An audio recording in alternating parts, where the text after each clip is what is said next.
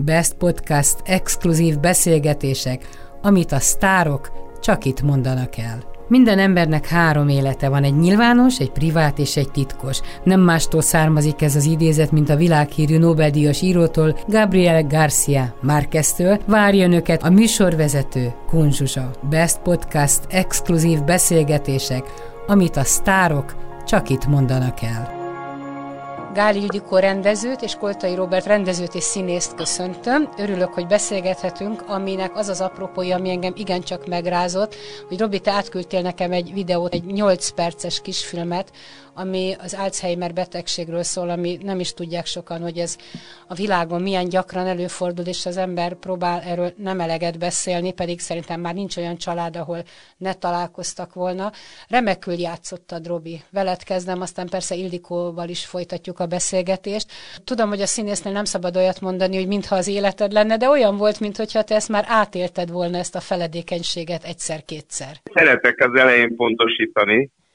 Én nem Alzheimer betegségnek, hanem ami az tényleg a címe, a demencia. Ez a címe egy kilenc perc, ötven másodperces kis darab. Kaptunk egy felkérést, illetve az Ildi kapott egy felkérést, hogy mi lenne, hogyha miután látták a Batang című előadásunkat, hogyha csinálnánk ilyen spottokat, hogy mondják ezt? Érzékenyítő. Érzékeny, érzékenyítő spottokat csináljunk esetleg, így videóra. És akkor ebből az lett, hogy öt érzékenyítő spotnak nekiláttunk, az Ildi írt a forgatókönyvet, de nem gondoltuk, hogy ebből egy film lesz. Azt gondoltuk, hogy, hogy öt érzékenyítő spot. Csak amikor összeállt, amikor mind az öt elkészült, öt kis történet, akkor derült ki, hogy ez ütősebb lesz, hogyha egybe vágjuk, és hát remek operatőrrel, a Sosalunk meg operatőrjével, a Halász Gáborral, remek vágóval, az Ildi rendezésében megszületett tulajdonképpen öt szereplő. Ezért tudtuk egybe rakni, mert mindegyikben én voltam az idős. Te rögtön az elején, küzdőre. Robi, engem javítottál, hogy nem Alzheimer, hanem demencia. A demenciának az egyik alfaja, én úgy tudom, az Alzheimer, tehát tulajdonképpen mind a kettő ugyanarról szól, egy időskori elbutulásról. Én nem téged javítottam, Ki, hanem az csak a végeredmény, hogy ez, ez egy kijavítás akart volna lenni, hanem, hanem a, a dolog születéséről akartam kicsit bővebben beszélni. Mint ahogy hogy ez a demenciára is igaz, teljesen igazad van. Magadon veszel észre feledékenységet? Ez nem csak feledékenység. Ez nem csak feledékenység, hanem ez egy... Hát most is például elkezdtünk beszélgetni, nekem ez közel van.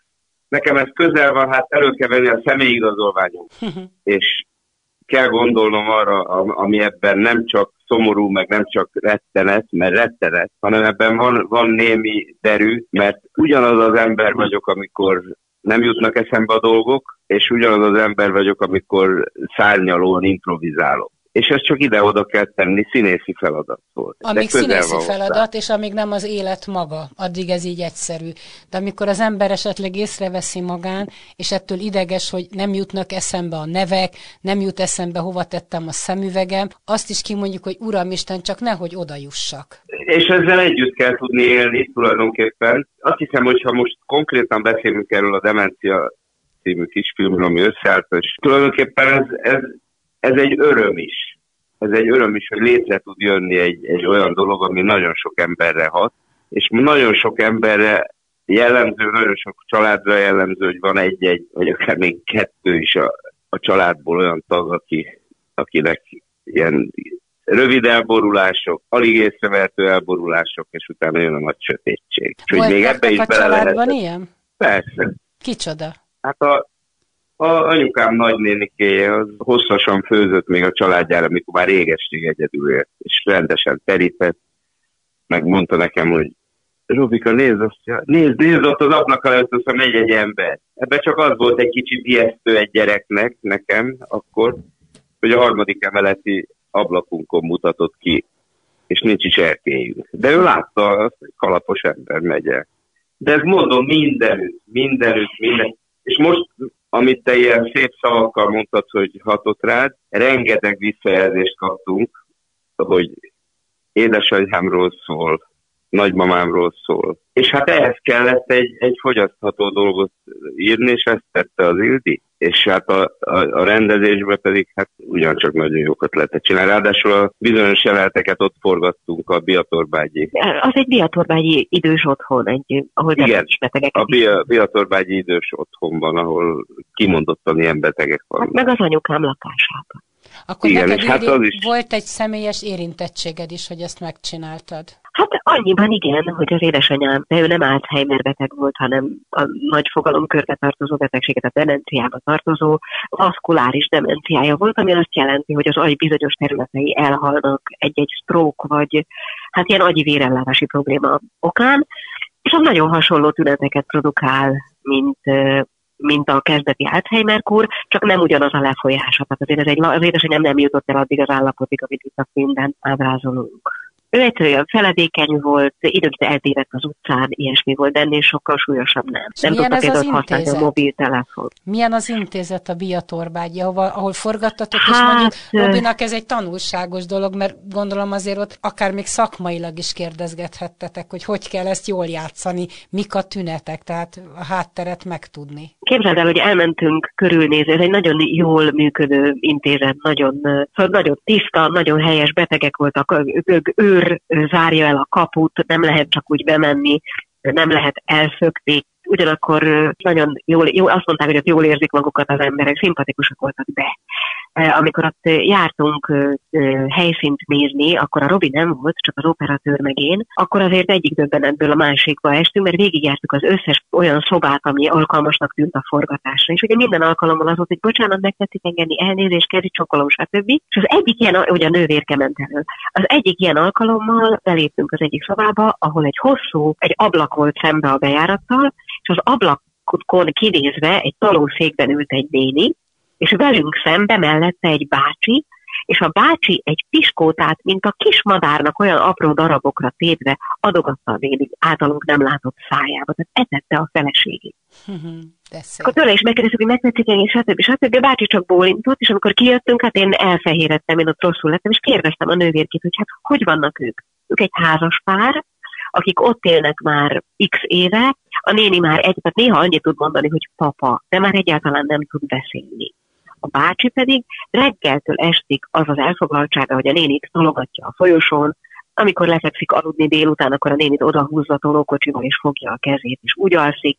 Szóval mit mondjak, na, el tudod, hogy megrázó volt, egészen döbbenetes. Hát ez egy új film története, Ildi. Hát igen, igen. Azt még neked mondom, Zsuzsa, hogy az nem úgy van, hogy az embernek azért, én, legalább, én legalábbis nem vagyok úgy, hogyha valamit játszom, egy új szerepet mondjuk, hogy akkor elmegyek ilyen figura lesre. Ez, ha nincs meg mélyen az emberben, hát én már főiskolás koromban játszottam a Konnok című hetven és a halál között levő rettenetes, alsó állapotban levő ember, tehát miután jó volt az megírva, egy csomó mindent én hozzá éreztem. Anélkül, hogy pontosan tudtam volna, hogy milyen egy hetvennyolc éves szörnyeteg, roncs ember élete. Én legalábbis így vagyok, hogy, hogy miután élem az életet, ennek egy jó részét, te láttad, akkor nem kell külön ecsetelnem, hogy jött közben persze rögtönzés is, tudod? A nagyon jó megírt kis jelenetek mellé. Például, mikor valami nagyon fontosat kérdez, a, aki majdnem elüt. Azt igen, egyébként ez a fiatal ember. Az Ildi fia játsza, Mucsi Kristóf, amikor elüt engem, és kérdez tőlem valami nagyon konkrétat. És nézek, nézek, és azt mondom neki, hogy fél nyolc. Igen. Azt kérdezi, hogy hol lakik a bácsi. Igen. Igen. És, de nem rávágom egyből, és ezen, ezen derülnek, akik nézik. Én tehát elsírtam magam pont akkor, és utána már na, majdnem én, végig. Na, de hát pont ez a szép benne, tudod, hogy nem, nem agyonjátszva, meg valami, valami külső dolgot elképzelve, hanem, hanem a csend. Egyébként ez a csendnek a betegsége is, és a csendnek a filmje, a csendnek a darabja. Tehát ugyanolyan szerepe van, ahogy például a Szintes Balázs játsza a fiamat, aki fölhív, és azt kérdezi, hogy mondom, hát anyáttal beszélek, és majd főz valamit, elszaladt a káposztástésztát, mert már régettem. És akkor ő, ő ott majdnem elbőgi magát, és azt mondja, hát anya már réges-rég. És én meg ugyanolyan derűsen mesélem, ami, ami, mert, az, mert az egy belüljátszódó film, ami egy ilyen embernek a fejébe van. te mondtad ki, hogy nem szabad vitatkozni, tehát nem mondta ki, hogy anya persze. már régóta nem él, az utolsó szó elmarad. De igen, hát igen, nincs persze, nem volt. Igen, igen, igen. Meg, hogy, hogy nem te vagy a fiam, hol a fiam, a gesztenyével majd kis autót csinálunk. Igen. Soha igen. nem szabad egy demenssel vitatkozni. Az ő világát hát nem szabad megzavarni. Pontosan. Képzeld el, hogy erre, bocsánat, csak egy pici történetem van erre is, a doktor Egerváry Ágnes a vezetője ennek a Biatorbágyi intézetnek. Nagyon sokat olvastam utána, meg keresgéltem, meg beszélgettem emberekkel, meg barátokkal, meg minden ilyen, hogy pontosan hogy kéne így öt pici történetet, ami nagyon jellemző, kitalálni. És mesélt az, az Ágnes, hogy ő még amikor kezdetben elkövetett demensekkel kapcsolatos hibákat, olykor a viselkedésbeli hibákat, akkorból való az a történet, hogy egy néni, aki hetvenöt-nyolcvan körüli volt, minden nap mondta, hogy neki haza kell mennie, mert várja őt az édesanyja, ami eleve nonszensz, hiszen nem is élhet az édesanyja. És naponta lejátszott, mert nagyon erőszakos volt a néni, naponta vissza kellett tartani, harc volt, meg minden, és egyszer csak kitaláltak, hogy jó, akkor elviszik az édesanyja sírjához, hát ha akkor elhiszik, elvitték az édesanyja sírjához, ott a néni igazi, valódi, akkor született gyászt élt meg, akkor fogta föl, hogy meghalt a mama, ott hatalmas zokogás, meg minden, visszamentek az intézetbe, másnap mondta, hogy haza akar menni az anyja. És folytatódott minden tovább. Igen. Igen, igen. igen. Aztán úgy kell, hogy ti hogy akadtatok egymásra, mert ez egy remek párosítás, tehát az Ildi nagyon-nagyon érez téged, Robi, a, a feladatokat, hogy, hogy milyen darabokat kell írni, tehát nagyon-nagyon beletalál a lelkedbe, meg az életedbe, és ez kölcsönös, hogy, hogy a munka volt, ami összehozott titeket? Hát abszolút. Abszolút. Nekem, nekem a, a, nem vagyok egy túl szorgalmas, mármint az életbe. Ha, ha magamban nézek, akkor, akkor inkább elgondolkodom, lustálkodnék, de ő egy pont ellentétem ilyen szempontból, de konkrétan munka. Munka, hogy hát meséld el. Hát nekik volt egy, egy Robi által rendezett Kreutzer-szonáta előadás, és egyet én is rendeztem, és egyszerűen annyi történt, hogy én nagyon kíváncsi voltam, amint ez a, a, amit én rendeztem, az a Gyurkovicské lesz feldolgozás volt. Amit ők csináltak, az pedig az eredeti Tolsztojnak egy átirata. És én azt meg akartam nézni. Mikroszkóp színpadon. És én azt meg akartam nézni, mert kíváncsi voltam, hogy kik mások hogyan látják ugyanazt, amit én már megcsináltam. Ugyanazt a témát. Ugyanazt a témát, persze. És, és akkor azt hiszem a Facebookon bejelöltelek, és megkérdeztem, hogy mikor lehet látni, vagy valami. És nekem volt egy születésnapi bulim, egy ilyen hajnalig tartó mulatozás, ami után délelőtt, ahogy mindig megnéztem a ma este színházat, és ott egyszer csak megjelent, hogy most látható délután háromtól ez az előadás. És akkor ráírtam a Robira gyakorlatilag ismeretlenül, hogy ki vagyok, hát nem, és szeretnék megnézni. Oda jutott, hogy te ki vagy, ami már nem volt ismeretlen. Igen, igen, igen. De, de akkor is személyesen nem ismertük egymást. Elmentem, megnéztem, ott utána bemutatkoztunk, és én hazajöttem. És gondoltam, hogy azért másnap írok még egy, még egy ilyen gratuláló, nem túl hosszú es em es-t. Hát igen, egy ilyen fél órás es em es, nem, de tényleg nem volt nagyon hosszú. És meghívtam egyszer mind a, az én előadásomra Robit. Ő is eljött, és onnantól kezdve az enyém, hát gyakorlatilag onnantól kezdve naponta beszéltünk telefonon, mert véleménye volt az én előadásomról, nekem véleményem volt az övékről, és hát így, így kezdődött, és minden nap beszélt. Rólad azért, nem tudom, azt kell tudni, vagy nem kell tudni, hogy tulajdonképpen te egy özvegyasszony vagy. Ezt nagyon furcsa kimondani, mert nagyon fiatal nő vagy, de két fiad van. Tehát így egy igen. család lettetek ti? Igen, valljuk be, család lettünk, igen, most már, most már három és fél éve. És a gyerekeid, hát a fiai? Kisgyerekekről van szó. Hát nem kisgyerekekről, itt két nagy fiam van, van egy huszonhét éves színész fiam, aki tavaly diplomázott, és egy huszonöt éves látványtervező fiam, aki most felvételizik a mesterképzésre, a színművészetére, ő is már a Kercsőművészeti Egyetemen elvégezte ezt a szakot, tehát nem gyerekek. De nem kicsik köztetek a korkülönbség. És ez most eszembe jut a, a Batangról is, meg a, a demenciáról is, hogy benne van a kalapban most Robit nem megbántva, hogy egy bizonyos kor fölött ez bármikor előfordulhat. Na pontosan mi? Hát mondjuk a demencia. Hát nézd, nem tudom, hogy mi lenne akkor, hogyha a Robi eljutna egy növényi állapotig, biztos nem örülnék neki túlzottan, de szerintem a Robi nem az az alkat. Erre muszáj egy poént mondanom, hogy én, én már tre- trenírozok fiatal korom óta demenciára. Mert néha olyan dolgaim voltak mindig is, amik se nem, nem függ össze. Se itallal, semmivel, hogy, hogy úgy kicsit, kicsit máshogy látom a dolgokat, kicsit. Hát például most ebben a mondatban most szépen beleakadoztam, de jól esik. Hát titeket hívunk ilyen teljesen... szórakozott művésznek, igen. igen, ez egy olyan bocsánatos bűn. És ilyen teljesen várat, ő azért teljesen váratlan dolgokat tud produkálni, olykor arra ébredek, hogy fennhangon énekel, mert eszébe jutott egy rím, és akkor most szűri hozzá a verset. Simán. Tulajdonképpen szórakoztató lehet nektek a... együtt, de ugyanakkor ez a közös estende... munka feszülté is teheti az embert, nem? Tehát azért ez egy nagyon fegyelmezett, egy rendező azért nem bánik kesztyűskézzel a színészével sok esetben. Ez nem okoz magánéleti feszültséget? Szerintem nem. Nem veszekedni szoktunk, hanem vitatkozni, az gyakran. Főleg, amikor éppen aktuális munka van, akkor gyakran és hosszan is be kell valljam, hogy a Robinak nagyon sok van igaza.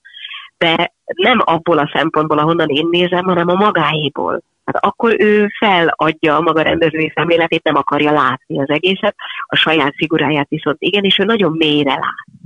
Tehát amikor az én dolgom az egészet látni, az ő dolga pedig a sajátját nézni, akkor a sajátja szempontjából nagyon sokszor van igaza. Mélyebbre lát, mint én. De hát nem lehet, mint semmit se, nem lehet általánosítani, hogy mindig. Ugyanakkor viszont, ha azt nézem, hogy a darabon belül is születnek mindig új dolgok az én szerepembe, meg a partnereimet is próbálom rávenni. Egy kétszereplős darabban könnyebb dolgom van nyilván, mint egy sok szereplősbe, de lehetőleg olyanokat játszom, amihez közön van, és ha már közön van, akkor kihasználom azt, hogy, hogy van bennem egy nagyon erős pedagógiai hajlam. És nem csak a fiatal kollégáknak mondok dolgokat, de néha nekem kell, hogy mondjanak, vagy hogy, vagy hogy miért nem tudom már úgy a szöveget, ahogy kéne a negyedik próbán, mint ahogy ők tudják. Vagy már, de, de mondom, ebbe se lehet általánosítani.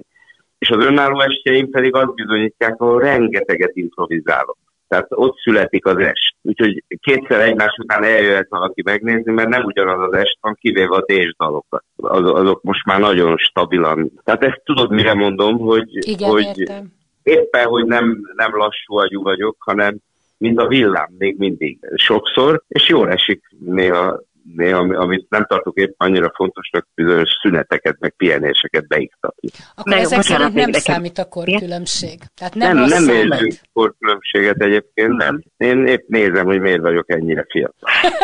De egy pillanatra visszatérve a demenciára, csak azt tudtam még mondani, hogy a Robinak van egy ilyen állandó alapvető derű, ami belőle árad, akkor is, ha demens, öregehet és nem tudom mit játszik, meg akkor is, ha valamilyen egészen másfajta figurát.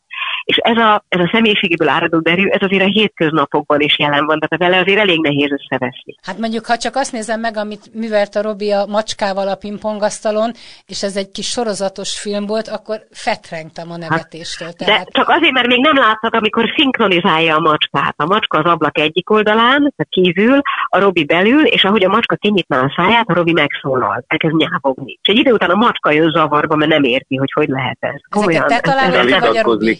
Tessék? Ezt te találod ki, vagy Robi találja ki? Ezt ő ezt nem találja ki, ez belőle jön. Ez a, de maga... akarás nélkül nem kell neki gondolkozni rajta, hogy kitalálja, ilyen és kész, től belőle. De, az maga, de maga ez a macskás videók, eznek tényleg egy egész komoly tábora van, nagyon szeretik. Azt is azt úgy találtuk ki ketten, hogy én nagyon szerettem gyerekkoromba pingpongozni. Ami azt jelentette, hogy volt egy ilyen klub, klubhelység, ahol mindenki már a, a, az utcán, ahogy jöttek föl a lépcsőházból, már, már lábújhelyre álltak, mert a Koltai pingpongozik. Nagyon rosszul játszottam, és nagyon közepesen, de csend kell. Csend kell. Csend, mint egy igazi színházban a szünet. Olyan volt, mint egy templom, mikor én pingpongoztam, nagyjából mindenkitől kikaptam. De ha, ha zaj volt, akkor én végképpen tudtam játszani. Na most ennél csak egy rosszabban az Ildikó felállította fiaival egy pingpongasztalt, hogy én, aki tudtam valamennyire azért pingpongozni, ha a legkisebb szél van, tehát a legkisebb szellő, akkor meghűlök, és a ütő élével találom le folyton a labdát. Tehát én nagyon haragudtam, hogy minek kell ide pingpongasztal. És egyszer csak ott termett a macska. És akkor erről eszembe jutott ez egy kis abszurd film, mert, mert hát azért valljuk be, nagyon szeret engem a macska. Tehát... Igen, az látszott rajta. Várjál, a poént, a poént még, még befejezném. Megjelent a macska, és erről nem az nekem a lényeg, hogy, hogy tényleg pingpongozol egy pingpongütővel, hanem hogy fut, én futkosok, mint egy szerencsétlen hülye, mert ráadásul ugye dimbes, dombos ott, ott pont a talaj, és ő meg minden belekövet, és akkor most jön, ami miatt, ami miatt annyira szeretem, hogy tudok neki komoly mondatokat mondani. És ez nagyon mulatságos. Tehát, hogy mi megbeszélünk dolgokat, és két haver valamit csinál, egy teljesen oda nem illő helyszínen, és ez a pingpongasztal. Ahogy átugorgatja a hálót, ahogy a kedvemre akar tenni. Most idén még nem volt rendes meccsünk, mert az időjárás szétszaggatta a hálót, viszont már most is tett lépéseket, és tudok neki mindenféle szaktanácsot adni, mint sportvezetőnek a fia. Hát legváratlanabb helyzetekben kiabál, hogy éri, éri, gyere, vedd fel, én mondjuk főzök, mosok, takarítok, írok, bármi, és akkor gyere, gyere, vedd fel, és akkor rohannom kell a telefonnal, és éppen pillanat van, és azt rögzítem. Hát, hogy te vagy a Balázs Béla díjas operatőr ezekben. Így van. Az jutott eszembe, Ildi, hogy Robit én már ezer éve ismerem, de, de akkora nagy színész legendának tartom, hogy mondjuk akármennyire szeretem, eszembe nem jutott volna, hogy mondjuk beleszeressek, mert hogy egy világ választ el minket, hogy benned nem volt ilyen, hogy egy ilyen óriási nagy színész legenda belecsöppen az életedbe? Képzeld el, hogy addig, ameddig az előbb említettem, hogy sokáig csak telefonon beszéltünk, de ez, ez hónapokban mérhető ez a sokáig, viszont azt minden nap. És én ez alatt gyakorlatilag végignéztem az összes róla elérhető ilyen-olyan videót, mert kíváncsi voltam. És az volt a furcsa, amikor, amikor hát így elkezdtünk találkozgatni személyesen is, hogy az a az a filmekből, interjúkból, nem tudom, honnan ismerhető ember, az úgy hasonlít arra, akivel most itt leültem kávézni, beszélgetni, de nem teljesen ugyanaz. És nekem az került hetekbe, vagy viszonylag hosszú időben, amíg, amíg ezt a, hogy mondjam, ezt a, ezt a nem is tudom, akadályt hidaltuk át. Tehát most már a... neked nem színész, hanem a, a társad? Tehát nem abszolút a színész a benne? Aki színé... Nem, nem, nem, természetesen nem. Nem, abszolút a társam, de, de az is nagyon érdekes, hogy amikor, és ez nekem tényleg fontos, hogy összevezhetünk akár, ha úgy adódik, de minden egyes előadás után, amiben ő jó, újra meg újra beleszeretek. Tehát amikor, és parázsviták szoktak lenni akár egy előadás után is, hogy ott mit csinált, hogy azzal egyetértek-e, ő egyetérte, nem tudom, de minden egyes varázslatos pillanat az engem újra meg újra elvarázsol. A fiúk mit szóltak Robihoz? Pont azért, mert nagyok voltak meg helyek közel, illetve nem helyek közel, de szakmabeliek.